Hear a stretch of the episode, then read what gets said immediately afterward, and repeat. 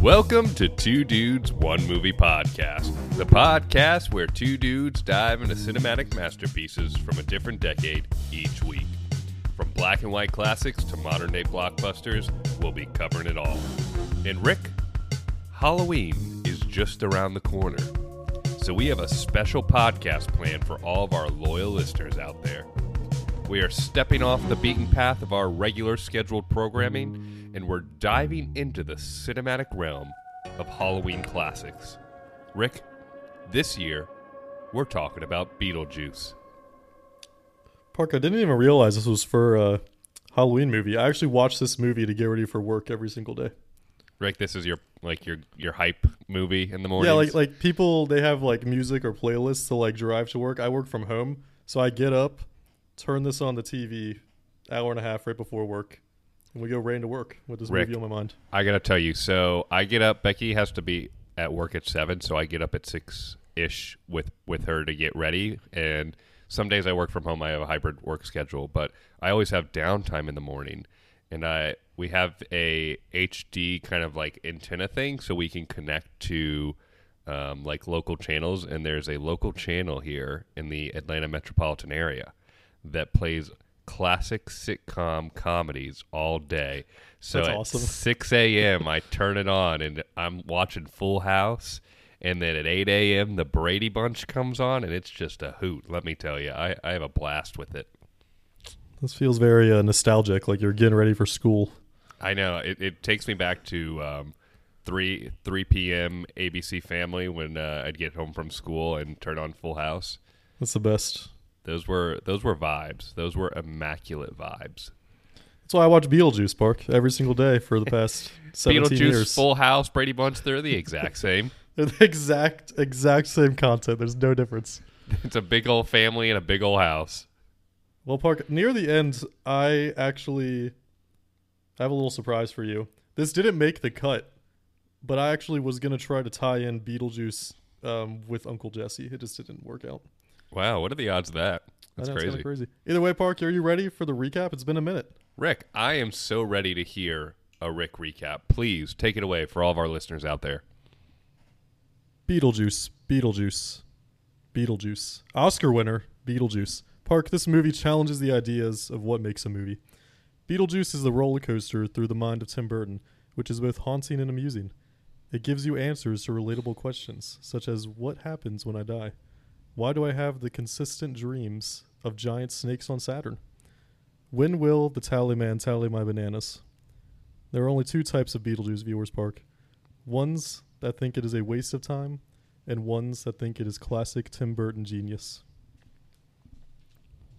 Well, I can assure you, I am one of those. I am also one of those, Park. I think we are in defer. I, th- I feel like we're the perfect viewers to have a discussion on this movie. I feel like we're on both ends of the spectrum. It's like it's almost like our debate episodes, but in normal podcast form now.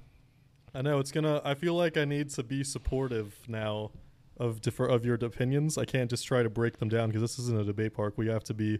We have to build each other up. We do. It's all about watching old movies, you know, learning about the history of cinema, exploring how it relates to modern day filmmaking, and also just dudes being bros.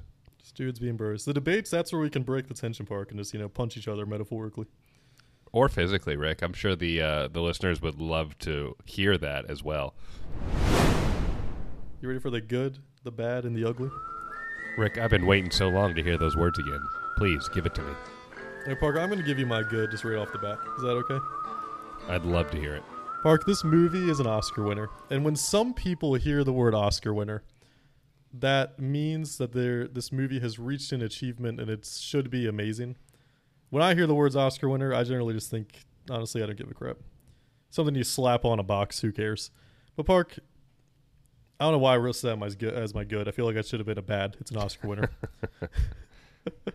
Park, this movie's peak Burton. I'm a Tim Burton fan. I've always been a Tim Burton fan. I feel like, I feel like when we, we generally have differing opinions on directors. I feel like we'd always do. We should do a director. We do some. We did one director debate. I feel like we should do. Uh, I feel like that could always be a series of some kind. Try to fit in our different director directorial opinions. One of those things is I'm a big Wes Anderson fan, which I know you're kind of you're iffy, even though I know you love somewhat. You did you did like his last movie, Mm-hmm. and I'm a pretty big, not as big as Wes Anderson. I'm a pretty big Tim Burton fan. Love Tim Burton movies. Uh, I think this is peak Burton. I think this is a top two Burton movie. Park. Um, I think the depiction of the afterlife is incredibly original, and um, I feel like now that I'm thinking about it, there's like movies and shows today that almost like take that version of the afterlife of where it's almost just like very uh, clerical and it's like an office building kind of. I mean, isn't that what the Spirited movie, the Christmas movie with Yeah, Uh, it, Ryan Reynolds and uh, Will Ferrell? There's that, and I never watched it, but isn't like one of the seasons of uh, that Daniel Radcliffe like comedy show that like Miracle Workers? I think their first season has to do I- with. I think so. I, th- I I haven't seen either, so uh, Okay. but I feel like I've seen something similar to that in the promotional um, packages that they share on on whatever. Yeah, so like right in my mind, I feel like that has to be inspiration from this. I cannot imagine. I feel like a lot of reviews. I like reading reviews of movies in the year they came out, uh, and a lot of reviews that I saw of this movie have to do with that depiction of the afterlife being like really original, and um, I think it's very clever. Freaking love the music park. It was banging. Yeah. Um, I think that opponents of this movie would say that the plot, like, what is it? The plot's a little broken. Uh, people might say Beetlejuice is the weakest part. People might say these things, Park, but in the end, I don't care, Park. I think it's okay if the logic and the plot go off the rails as long as something is grounded. And emotion is grounded in this movie, Park. I think emotion's real in this movie. Rick, I would be the person that would say all of those things. I know, Park. Um, but we're on our good right now, so I I am trying to I, I tried to muster up some good for this movie. If it's not apparent already to all of our listeners out there, I'm not the biggest fan of Beetlejuice. Not really the biggest fan of Tim Burton. I'm not a big Tim Burton guy. Um, but this was my first time watching Beetlejuice. This was this was my first exposure to. it. I've heard about it for many many years. Never got around to it. Never really seek out Tim Burton movies, but uh, nonetheless, I suggested it for our Halloween movie. I thought this might be a, this might be the time to to give it a shot, and a shot it was given. I'm very happy you suggested this. Yeah, Rick. Well, here here's my good um, for this film. Number one, it ended, so that was really great. Um, number two, it is wildly original and stylized, and for all of the production design and costumers and hair and makeup folks, I can appreciate all of the hard work that they did did there in the conceptualization process that Tim Burton did for this film. And then finally, Rick, I have to be honest about this. I actually really like the idea of the movie and the basic concept of this couple passing away together and they're kind of stuck in their house and they you know a new family moves into the house and they have to haunt it to try and scare them away because they don't want this family in their house. I like that concept. I think it's really interesting it's just done in Tim Burton style, and I don't like the Tim Burton style and the not weird, but kind of aloof tone and interesting visual language that Tim Burton is known for.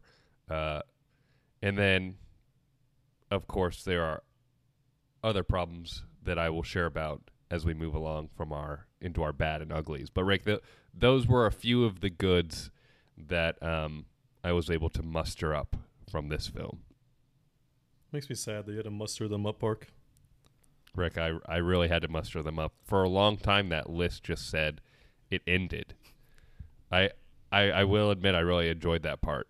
So when it ended. Honestly, I thought the ending, the ending itself, I think, was was a little weak. No, yeah. I mean, the ending itself is weak. The the the third act, the climax of the movie, is not very impressive either. I, I just meant when it was over and I can turn it off is what I meant by that comment. I gotcha, Park. I'm just a little disappointed, Park. I know you're disappointed, Rick. I know. I, I hate to disappoint you, but sometimes It's okay. I'm not going to debate you, but I will break down my favorite song in the movie, called "Banana Boats." If you didn't know, Park. Rick, is this part of your good still? I would assume. This is yeah. I'm sorry. This is our transition to bad. I just forgot about it. Okay. So Park, daylight come and we want to go home. What do you think that means? Daylight come and we want to go home. Um, I think it means the day, the work day is coming to an end and it's time to go home. It's true. And then we work all night on a drink of rum. We stack banana till the morning come Park. Are you asking me what, what I think that is? I am. Well, I think it's probably an alcoholic who has some like banana pudding or something with him as well. Close. I think it's dock workers and they're loading up a banana boat. Like literally. Like they're lo- they're and then at the end of the day, they work all night, the morning comes and they're like, "Hey, Mr. Tallyman, tally my bananas." So then they get paid and go home. Uh, lyrical genius. That's all we have to say there. Wow. I'm so glad I'm so glad that you I'm so glad you spent a good 2 minutes breaking down some of the lyrics of that song. I thought it was necessary. I think it, I think all of our listeners would agree it probably is. I think all of our listeners should. Let's see. Are we? Yeah, we're past the five minutes. Pause our podcast right now, and then play this song before you continue. You know, we could just play the song in the middle of our podcast. I guess that's kind of copyright, so maybe we, we don't have the rights to that. We could try singing it though. Uh, Park, you can if you want to. I don't really know the lyrics, even though we were just saying some of them. Well, welcome back to the podcast after you listen to the song. Parker, how about you take away with the bad? Of course, Rick. Um, so, first and foremost, number one on my bad list, some of the visual effects don't hold up. Obviously, I, I'm sure it was pretty compelling uh, special effects or visual effects work done back in that day and age, but it doesn't hold up well. Not a super big deal, but it is part of my bad. The story structure is incoherent at times, and like Rick was saying, the plot itself is very messy. It kind of meanders and goes in a bunch of different directions, and I'm not the type of person that necessarily loves a meandering plot. Um, even when there are movies that that is the point of it, I I, I like narratively for a story to have a nice tight structure and to be building towards something in that you know three act structure that is a tried and true formula. So that's another bad. And then um, Rick, probably the the biggest bad for me, and this is borderline ugly, the character that's the title of the movie that that is what this movie is supposed to be all about, at least when you hear about it and you think about it, is is literally like a side character antagonist character, but he's not even really the real antagonist of the movie. He he doesn't show up for like the first hour of the movie and he I, wouldn't be surprised if he has less than 30 minutes of screen time. I think it's 20 minutes. 20 minutes of screen time, 20 Rick. minutes on. I think it's 20 minutes on camera. The Yeah, movie is called this character's name, and he's only in 20 minutes of the film. And and might I say, thank goodness he's only in 20 minutes of the film because it's the most obnoxious character I've ever seen on a film screen. It's it's just Park, all, all you just listed are all intentional. Completely. it it doesn't matter if they're intentional or not. That's the point of the movie. It's it's not my cup of tea, and that's why it's on my subjective bad list, not objective, subjective. I will say, after I did research, I'm not. I don't think the visual effects were done like that just for the time period. I think they're done like that just because it's it's Tim Burton. Yeah, I mean, for sure, the the kind of stop motion animation incorporation within the live action realm. Some of the stuff looked really. uh To me, it looks similar to um the night there the Nightmare Before Christmas. Yeah, I was thinking more of um, when they died and they step out of their house for the first time, and he ends up in that Uh, under- yeah, underground that green screen effect. Um, whenever the green screen was incorporated, just didn't hold up. I gotcha. Parker, I don't like your subjective opinions, but it's okay because it's subjective. Well, Parker, I wanted more info on the handbook of the recently deceased. Um, I just wanted more lore on the afterlife in general. I feel like there was a lot we could have uh, we could have gotten there. Um, honestly, what I wish, I wish that part of uh, I wish there was I could like take a class in college that was based on the handbook of the recently deceased. Rick, you should try and find it on Amazon. See if you can find Book of the. I- uh, so I searched the it, Park. Of course, you know me. I already googled this.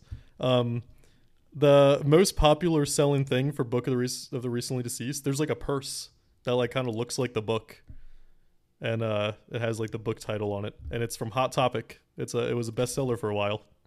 Of course, it's from Hot Topic. Where else would it be? It has to be from Hot Topic. That's uh, that's something, Rick. Um, thank you for doing that research for us. You brought you brought your A game this week for all of our listeners for this Halloween special. You really put in a lot of work for this podcast. Well, Park, I thought it would be um, ironic if out of all of the movies and topics we've ever talked about, this is where I did my most research. Yeah, so it was Tim- purposeful. It's perfect, just like Tim Burton. It's true. Well, Park, my ugly was nothing. Your turn. Um, my ugly, I did move it to my ugly. It's Beetlejuice. Just also, his name is spelled different in the movie than the title of the movie, and I don't know why. I don't know. I, should, I was thinking of that before we got on the podcast, and I should have looked that up. I I just probably because the executives at the studio were like, you can't name it that. They won't even know how to. The average audience member won't even know how to pronounce it. That's what it is. I think it has to do with like, because there's so many things. Like we could discuss a whole podcast of the ways that things are framed towards the American consumer than like framed towards the rest of the world. Yeah. Um, and I feel like this is just like an example of they couldn't do that to the American d- consumer because we're stupid. Yeah, but it's just um his is just ugly. And not even visually, just emotionally. Similar to his uh, character in the McDonald's movie, I would say. Yeah, well, I I would still put that Michael Keaton movie above this one, Rick. Who would you rather uh, be your father? Jack Frost, Michael Keaton, or Beetlejuice, Michael Keaton? The McDonald's Michael Keaton cuz even if we have a terrible relationship, I'm the heir to McDonald's. Well, didn't I think the wife gave all the money away? Doesn't like a charity on McDonald's now? I don't really know how that worked. Yeah, I don't I don't know either. Whatever. I probably could have at least gotten like free McDonald's growing up. So that's, true. That is that's a fair point. It's a perk. Yeah. What's my perk with Beetlejuice? Um, you can all you have to do is say Beetlejuice and he'll go away. That's fair. if you're ever tired of him. It's funny, Rick. I tried say I tried that multiple times during the film itself, and it didn't work. It just kept on going. Well, part because we were we were looking at his world. If he was if he was in our world on our plane of our world today, then I think it would it would have stopped. That's fair. Or if he you know married a girl, I guess in our world. Also, Rick, you know what was really weird? This is totally a tangent, but in the movie when Beetlejuice is trying to get Winona Ryder's character, who I believe her name is Lydia, to summon him so that she can get his help, he won't tell her his name because he doesn't want it to get out and everybody to know about it. So he won't tell her, but he also but he also wants her to say it and he's giving her hints on his her on the name. So she's going to know the name anyway, so I don't understand why doesn't he just say the Well, name? Park, my my understanding is that he I don't think he can tell like with his mouth tell someone to say it. So it was like a tactic to get her to say it. Really? Was that was that explained in the movie? That's just my understanding of the character of Beetlejuice. Oh, maybe I maybe I missed that, but I just maybe it wasn't clearly explained in the film like 90 other things in this film, Rick. I think it was explained well, Park. Maybe you just missed it because you you were you were sulking so much in your I hatred. was I was sulking. It Rick, was I'm like it was like when we watched that freaking what movie did I hate? That from the last one that I was I was so mad there the entire movie. I don't even know what it was called. Um, you you uh, I can't remember, but it was our 2010s um movie. Was it Keanu Reeves? Who was that? Was someone else? No, it was Walking, Joaquin Phoenix. Phoenix. Walking Phoenix, yeah.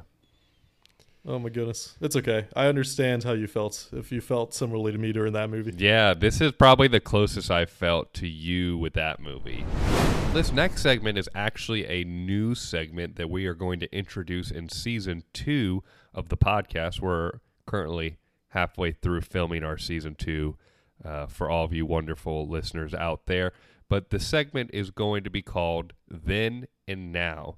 And it's a segment where we talk about the differences and similarities to the genre from movies back then to movies now. Pretty simple, simple enough, wouldn't you say, Rick? It's pretty simple. I honestly forgot this was just for the uh, for our season two. I'm glad you remember Yeah. that. I know it. It is a season two regular, um, but uh, for now, you Rick, you said that you kind of were incorporating your your Rick rant into this section. So I'm just going to kind of hand the baton off to you. And Rick, why don't you give us a little wonderful rant that also incorporates the then and now into it? I'm going to take you on a little trip Take me on a trip. to 1980s. Now, Hollywood didn't necessarily know if, if like superheroes, if comic books, if those things were really going to work out on the big screen. Burton wanted a Batman movie park. Around 1985, 1984, Burton was trying to get Warner Bros. so he could write a Batman movie. Now, following the big hits, Pee Wee's Big Adventure, Warner Bros. was like, hey, Tim Burton, he's kind of good. He's good at this directorial thing. It made us a bunch of money. Warner Bros. gave him the okay. I don't know if Pee Wee's Big Adventure is Warner Bros. No idea. Uh, they gave him the okay to write a script, but because they weren't just so sold yet, Park. Also, this information is fact, by the way. I'd fact check this with multiple sources. That they gave him authority to write the scripts, um, and that there was a lot of internal sources that said they were not so sold on this. Now, Park, join me to March of 1988. Beetlejuice releases. All right. This is a I- hit, Park. I don't know how. It's probably one of it's one of life's greatest mysteries to me. I don't understand. Park, that's the 1980s, though, isn't it? I guess everyone was just like drugged out of their mind going to the theater or something. I guess so, Park. But Beetlejuice was a hit. March of 1988, that's when it came out. Uh, so Warner Bros. was like, wow, Tim Burton, he's it. We are going to make so much money off Tim Burton. They gave him uh, however much money to start filming Batman in October of 1988, followed by success of Beetlejuice. So Beetlejuice, yes, you heard that right, literally led to Batman being filmed. Which Batman and Batman Returns, which came out later in 1989, uh, both began what we call Batmania. Park. Yes. 100, 100, $1 billion worth if you combine the total box office with merch sold within a, I think, a four to five year span of both Batman movies. It's over $1 billion worth, all for good old Warner Bros. So, Park, Beetlejuice was such a success that Warner Bros. greenlit the Burton Batman. Would The Dark Knight have been made without the groundwork for Batman Park? I don't know. Would Marvel movies have worked this well without the success of The Dark Knight? If there's no Dark Knight, would we have Marvel movies? And Park, would Disney have purchased Lucasfilm without the great success of Marvel? And that leads me to my final statement right here, Park. Is Tim Burton to blame for the fall of Hollywood today? Interesting, Rick. That was an interesting domino uh, that you you just pushed right there. I will I will say this. I don't think that you can make that statement and that connection because you could just backpedal even farther and say, isn't it Christopher Reeves and Superman the reason for the success of the superhero genre and the reason that Batman was even made? Well, Warner Bros. wasn't sold on it, I think, because of those movies, even though those, they were successes. Yeah. Well, I, I don't think uh, I don't think you can blame Tim Burton for the downfall of original concepts in Hollywood because if there's anything that Tim Burton is, it's original concepts. Well, that's why I think it's so fascinating that the this the fall of original concepts started with maybe the most original concept we've seen. Yeah, that is that is interesting. I think um, it probably played.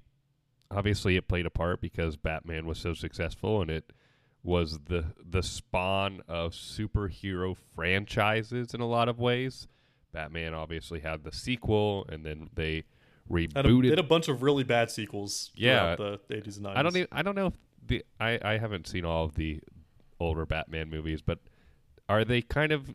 Did they just recast Michael Keaton and they kind of are playing it in the same world when Val Kilmer and George Clooney are the Batman, or are they are they rebooting Batman in those movies? I also think it might be re- so. Uh, my understanding is Batman and Batman Returns were like, like that's still some people's favorite Batman movies for whatever reason today. For for a lot of people, Yeah. Michael Keaton is their Batman. Yeah.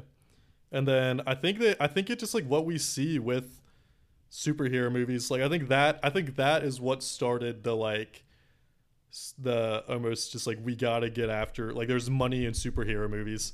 So then I, maybe they started rebooting and trying to figure out how to make this into a big old world. Yeah, and then they fell on their faces royally with some of those sequels. Yeah, they were really bad. And then they kept I guess they kept probably trying to reboot after they were really bad. But you know what, Rick? If if Tim Burton and the Batman movies are the reason that I got my Sam Raimi Spider-Man movies, then thank you, Tim Burton and Beetlejuice. That's all I can say. Oh, that's all I wanted, Park. That's That all you wanted this goal. this whole way. That was the goal. Is I just wanted you to say thank you to Beetlejuice. You happy? Park, this is actually all fake. Beetlejuice doesn't exist. We're reviewing a, a movie that's not there.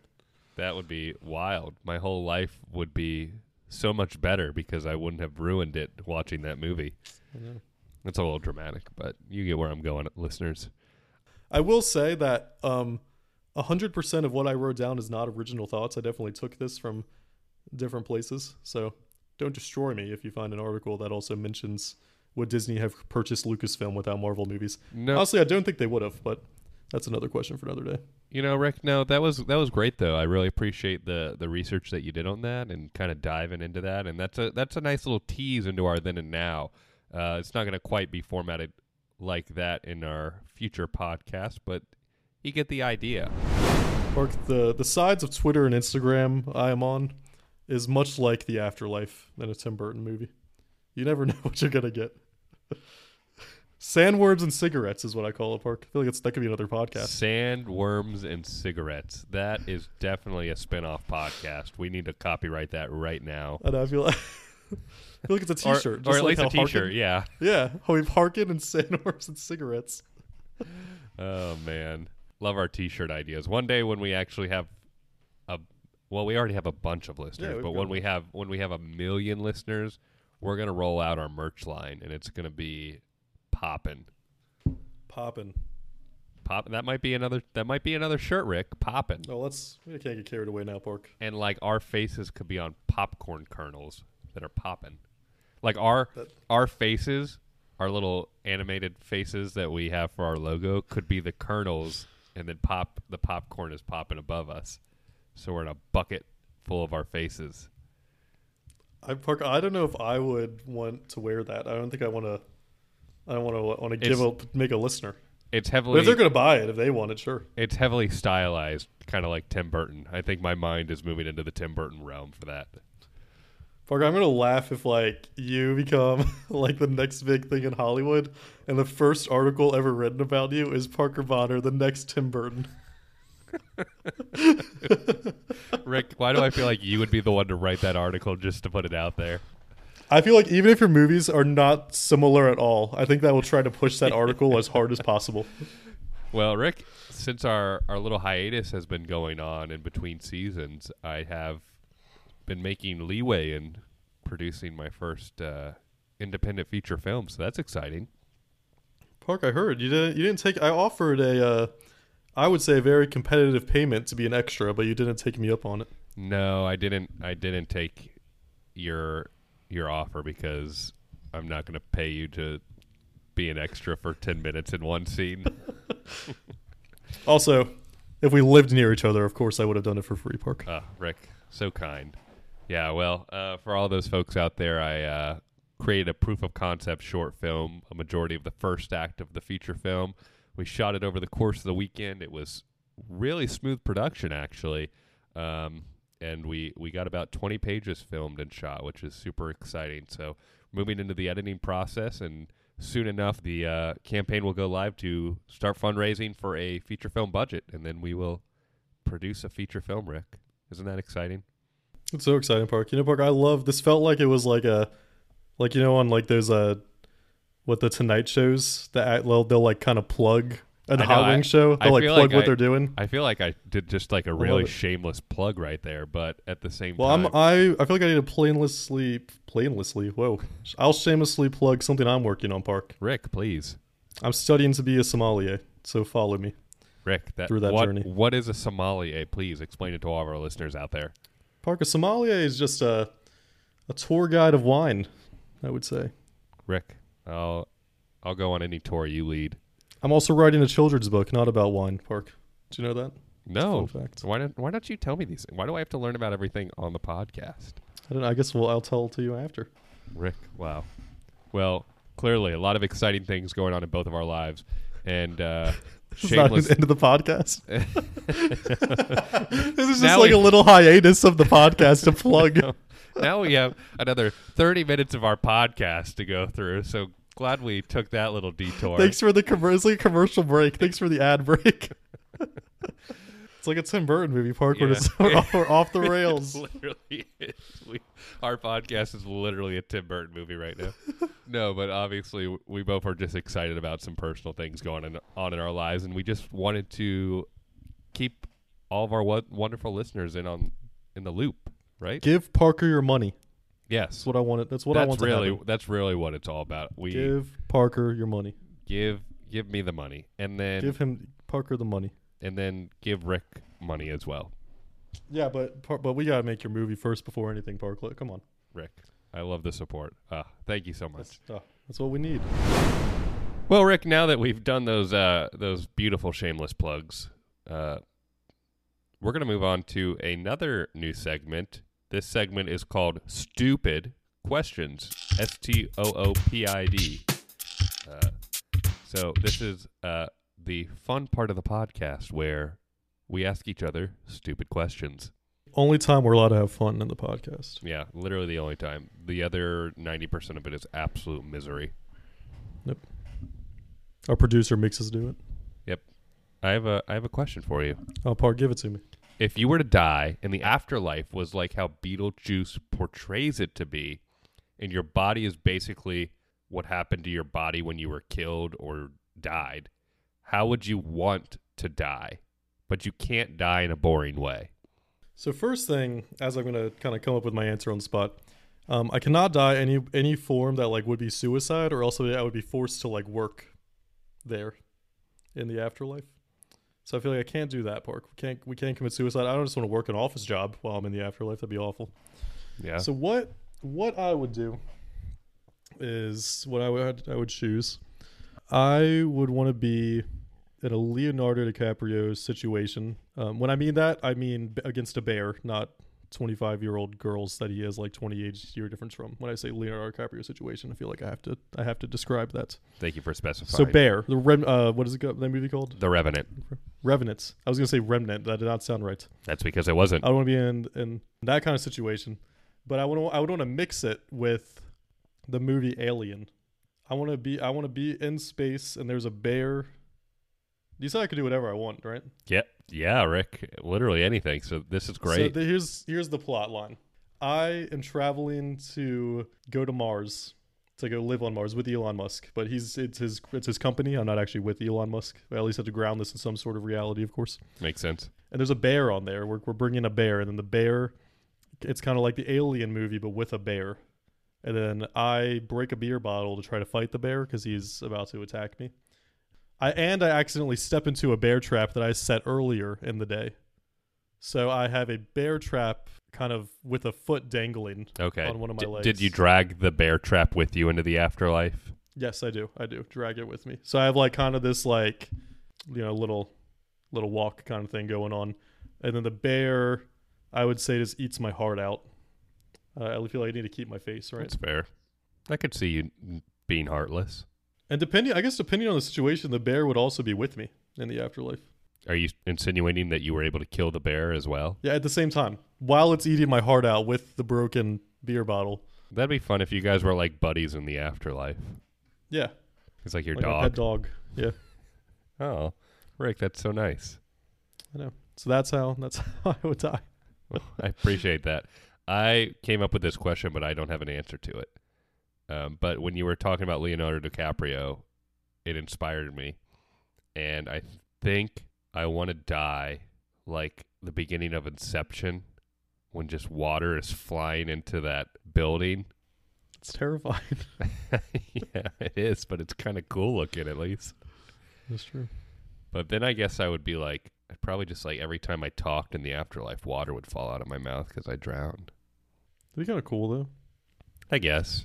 Do you think that like if water fell out of your mouth, the like real people would just see water just randomly spew out of the air? I feel like that'd be really fun. That would be kind of fun. I'm I'm down for it. I'll I'll support that theory, Rick. I almost want to change my answer that I want to die because I, I would feel like I would want to die in like a the Smithsonian Museum or something like somewhere where people like aren't there all the time at night, but they'll come during the day just so I could have fun and scare people. So you want like a night of the museum? I that's actually my dream is to be Ben Stiller at night at the museum. Well, Rick, that's going to be a difficult dream to accomplish because that's a fictional movie. That's true. That is true. Hey, but don't don't let me stop your dreams. I'll let you, yeah, well, just get back to me in like 20 years. We'll see what happens. That sounds like one of those YouTube videos where is I was Ben Stiller at night in the museum for a, a day or something, It's and then 20, 24 hour challenge. and then they just lock themselves in a Smithsonian. They had their like friends or someone they like paid to dress up as the Pharaoh. Ram, yeah. Rami Malek, Malek. Rami Malek. yeah, Was he the. Pharaoh? I don't remember. I just know Owen Wilson was in it. I'm pretty sure Rami Malek was the Pharaoh. That's incredible. Rick, I've got one more question for you, and then you have a question for us. This is true. Would you rather be stuck in eternity with Beetlejuice or Alec Baldwin? That is so tough, Park.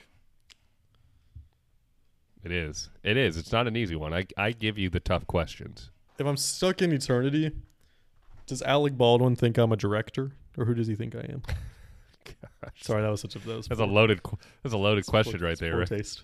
Um, I would I would have to be stuck with Alec Baldwin. Beetlejuice, as much as I love the movie, is absolutely horrifying. Like uh, as a as a person, he's not like scary. He'd be wildly annoyed. So Alec, I guess Alec, Alec is a little scary, but you know, Yeah. Can I just make a comment about that? I was. I couldn't when I realized I was Alec Baldwin. I just couldn't get over it. Like the fact that he at one point looked like a normal human is just incredible. So I watched this movie for the first time pretty much this time last year. And I had that that was the exact thing. I like could not get over it. That I was Alec Baldwin. he looked like a nice young man, and now he looks kind of like Beetlejuice in a A way. little, yeah, a little scary. Everything comes full circle in our lives, Park. It does. It ain't that the truth. Park, that brings us to my question. Well, Rick, you didn't let me answer. I didn't want to let you in. No kidding. I just It's fine. I was gonna say Alec Baldwin too. I, was, I- uh, I wasn't gonna gonna like it, but that's my answer. do you have a reasoning?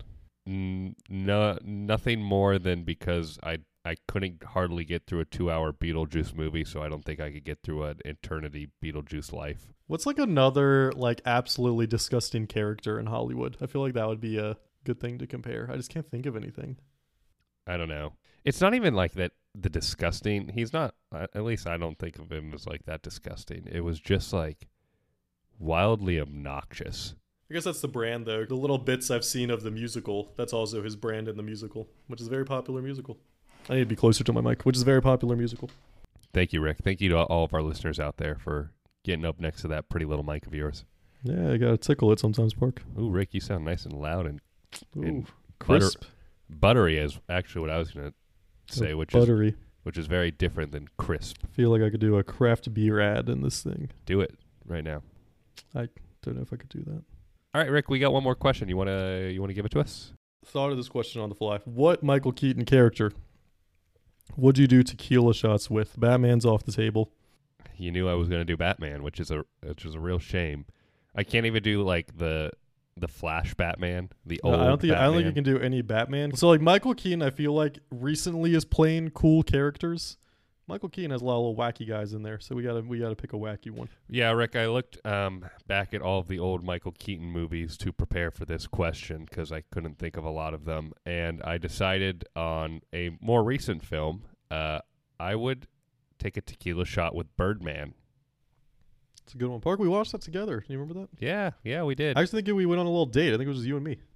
Probably we used to do that back in the day when we lived in the same city. Those were good times before before we had women in our lives. I know, Park. Now, now it's now we can't just go on dates. Just like if we were in the same city, we could still go on dates. But Hey Rick, we're gonna go on a date this Thanksgiving. We're we're meeting an hour and a half in the middle of at our your two favorite place in the at world. my favorite place in the world. Everybody, Some would say your your ideal afterlife. I mean, if I died and like woke up and was in this place, I wouldn't be mad. I'll tell you that. Uh.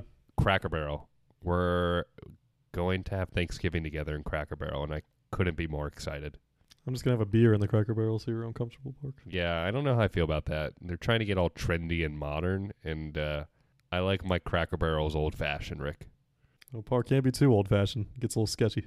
Anyways, Birdman, that that was my choice. I think he would be fun because he's an he's an artist like myself in so many ways. I think we could uh we could vibe together. When you say Birdman, do you mean like his little alter ego thingy in Birdman? Like no, I just mean the the artist, the the director. But um, I don't know if he actually has a character name in that movie. On on Google, it it just says Birdman, so I don't think he's actually named in the film.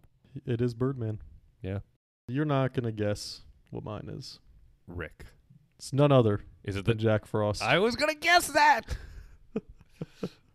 when you made that sly remark earlier in the podcast, I was like, "That's the direction he's going," and I know it. I remember having a warm, fuzzy feeling watching Jack Frost. Sorry, I have flashcards for some reason. I am actually studying too for wine. That's why I have flashcards. Shameless and I like doing, I like doing things with my hands during the podcast. You can't always tickle the mic. You gotta do other things as well. Uh, so yes, Jack Frost is my character. I feel like if I wanted some ice in my tequila shot, maybe I could grab a little. Is that frowned upon? no, Uh, maybe that's not. Maybe that's no, no, no. That's that's why that's why Jack Frost is there. That's true. Like I wouldn't take his nose or anything. I feel like that's frowned upon. Why would you want a carrot for your? Does he have a carrot in that movie? I think it's his carrot, isn't it? Yeah, but that would be that'd be mean. Don't take a, a nose. If you, you might want a carrot chaser park. Just take like a, a piece of his thigh down towards the bottom. Well, we can't get that dirty snow. We got to get that crisp, clean snow park. You're right. You're right. What am I thinking? Park.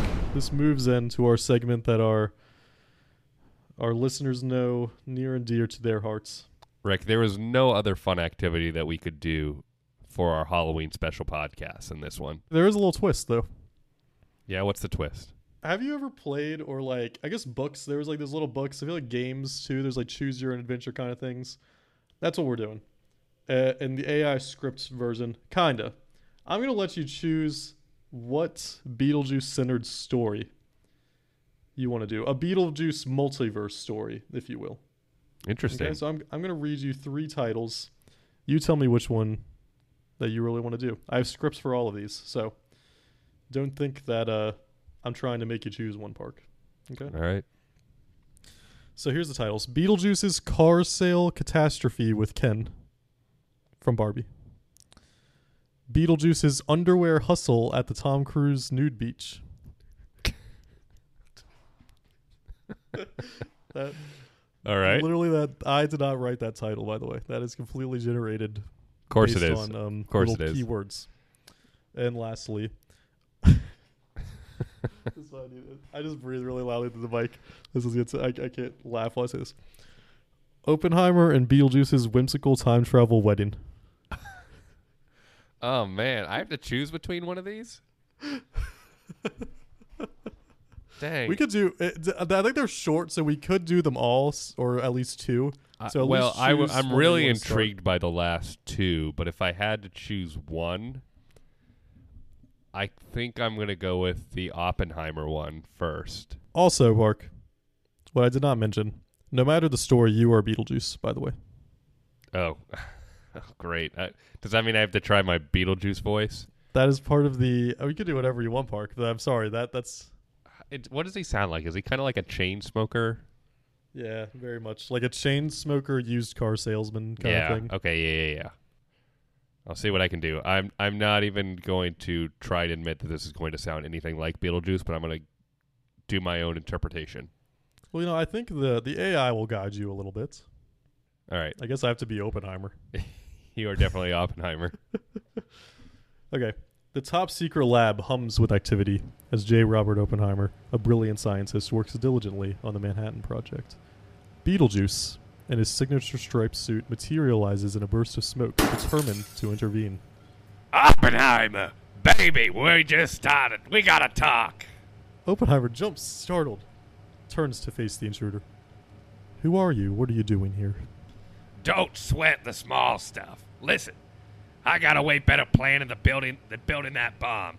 How about we ditch the lab and get hitched? Oppenheimer blinks in disbelief. You want me to stop working on the most important scientific project of our time and marry you? exactly. Imagine the honeymoon in the afterlife. Oppenheimer considers the bizarre proposition for a moment, then a smile forms on his face. You know what, Beetlejuice? You're right. Life is too short, and love is a powerful force. Let's do it. There's zero development. It just happens. Beetlejuice's eyes widen in delight. Ah, yes. We're going to make history together. With a wave of his hand, Beetlejuice conjures a bouquet of flowers in a veil, and the two of them start to exchange vows right there in the lab, surrounded by scientists and test equipment. I now pronounce us weird and weirder. The lab personnel applaud and cheer, embracing the union between Beetlejuice and Oppenheimer fade out. Wow. That was beautiful.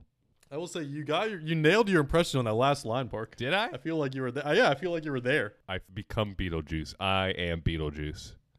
I just love the little joke the AI tried to put with "I pronounce as weird and weirder." I don't know why. It just feels like it, it really, it really tried to end off on a high note. The character arc that we went on with Oppenheimer was just unreal. It was just beautiful. It's almost like to think about it. It just went so fast. I didn't even realize it happened. It was like a few. Isn't that life? line of dialogue. Isn't that life and love? It is life and love. Well, Park, shall we do before we do anything else? Because these are short scripts. My my personal favorite. Beetlejuice Juice's underwear hustle at the Tom Cruise and nude beach. Yes. Please, let's. Now I will say I plugged into this. I, I went really straightforward with this. I had in my idea that I want Beetlejuice to try to sell underwear to Tom Cruise at a nude beach. So I plugged that into the AI. That's fair. Don't tell me how I thought of that, but I thought of it. Rick, we I don't even begin to question all of the little intricacies in your mind. Again, you are Beetlejuice. I'm Tom Cruise. Makes sense. We introduce an open nude beach during the day.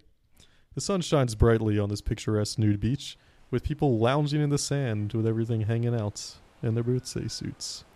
Beetlejuice, sporting his wild hair and trademark suit, stands near the entrance, clutching a pile of colorful underwear. Tom Cruise, confident and casually dressed, strolls on by enjoying the beach vibes. Beetlejuice with a sly grin. Hey, Tom Cruise!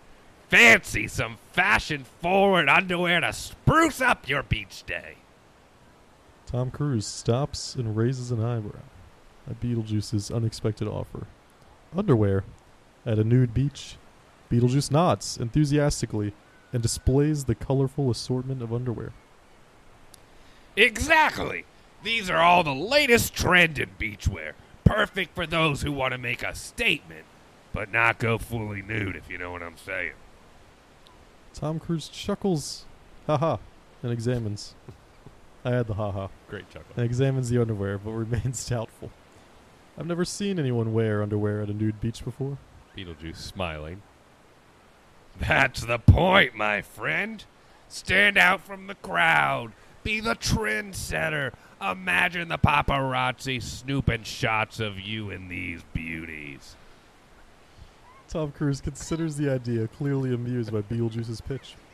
Well, I am known for my style. Style? I am known for my style. How much for a pair? Beetlejuice rubs his hands together, eager to make a sale. For you, Tom, a special price. Just a hundred dollars a pair. Raises an eyebrow, clearly surprised by the steep price of underwear. A hundred dollars for underwear? That's quite the deal. Trust me, Tom, it's worth every penny, and you'll be the talk of Hollywood. Tom Cruise decides to humor Beetlejuice and purchase a couple pairs of the eccentric underwear. He hands over the cash, grinning. Well, Beetlejuice, you certainly know how to make a sale. Beetlejuice chuckles and watches Tom Cruise walk away, proudly sporting his new beachwear.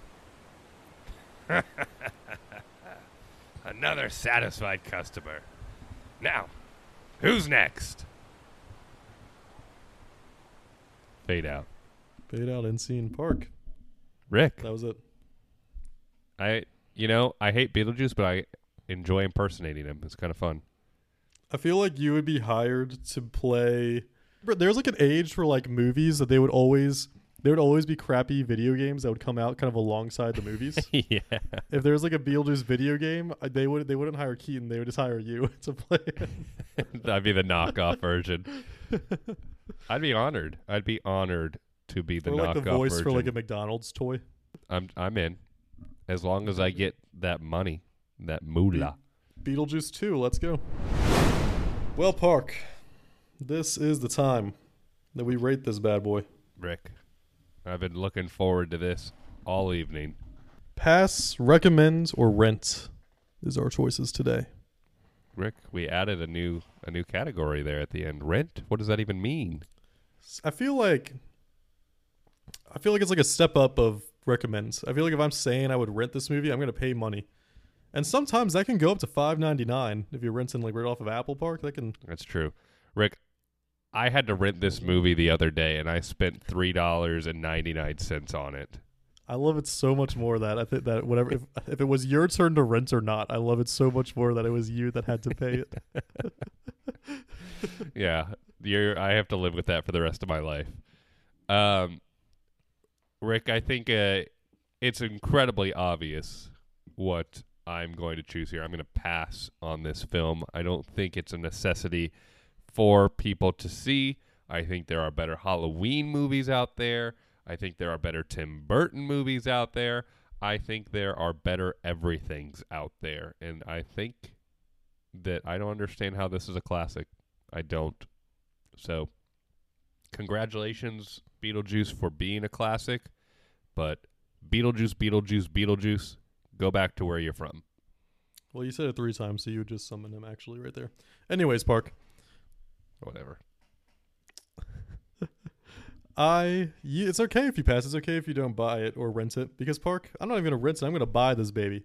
So whenever you come over, we can watch it whenever we, whenever we want. Park. Every time I come and I- visit, every, you're gonna have it loaded up in the- loaded up and ready to go. Yeah, Park. So I so yes, this is not even right. This is a buy because mainly I feel like this is a uh, it's a classic. When I grew up, there was no real like Halloween movies that I feel like I would watch um, consistently every October. Um, try to make that. Hocus Pocus. I never. I'm not a Hocus Pocus person. I don't like Hocus Pocus. Rick, we are so different. I know. I think that this movie would be my my every year pick that I would watch around Halloween. Yes. I that disgusts me. That disgusts me, Rick. because I think it's fast. It tells you what it wants to say. I honestly think it's funny. I enjoy. I really enjoy this movie. I love the little dancing numbers Park. I think if you have not watched this movie, or if you've or if you've already watched this movie, I think you got to watch it again, and you got to watch it tonight. It's so incredible how we are on the complete opposite ends of the spectrum here. Like you are as far one way as I am the other way. I had the prediction. I'm I'm actually dead serious about this prediction too. I think that when and I'm going to adjust it a little bit to be more realistic. When we get to our 100th movie that we review on this podcast, maybe that maybe the the podcast after we're going to do like a little rating thing and kind of go over highlights of our maybe where we rank If we remember. in a way. If we remember. We will do the podcast, so don't worry. We're going to be here. I think after 100 movies we would do in this podcast. Because again, that doesn't mean that we're just watching 100 greatest movies of all time. This podcast has all movies of all different spectrums. Mm-hmm. I think that Beetlejuice would be top 30 for me. Without like, there's no doubt in my mind actually that this would be top 30. I can confidently say that it would not for me. It's not. We haven't even we haven't even watched thirty movies on this podcast yet, and I can confidently tell you it's not in my top thirty. I do feel like we were the perfect people to talk to discuss Beetlejuice because I I do think that those are the two sides. I don't think it's a movie, and maybe there are people. I don't necessarily think it's a movie that you're you can be super indifferent towards. Like you watch it, you're like, eh. I feel like you watch it and you're like, this movie was awful, or you watch it and you're like, wow, I really enjoyed that movie. I see why it was a classic. no, I mean it's uh it's definitely a polarizing film for obvious reasons, and we both fit into that box perfectly. But you know what, Rick?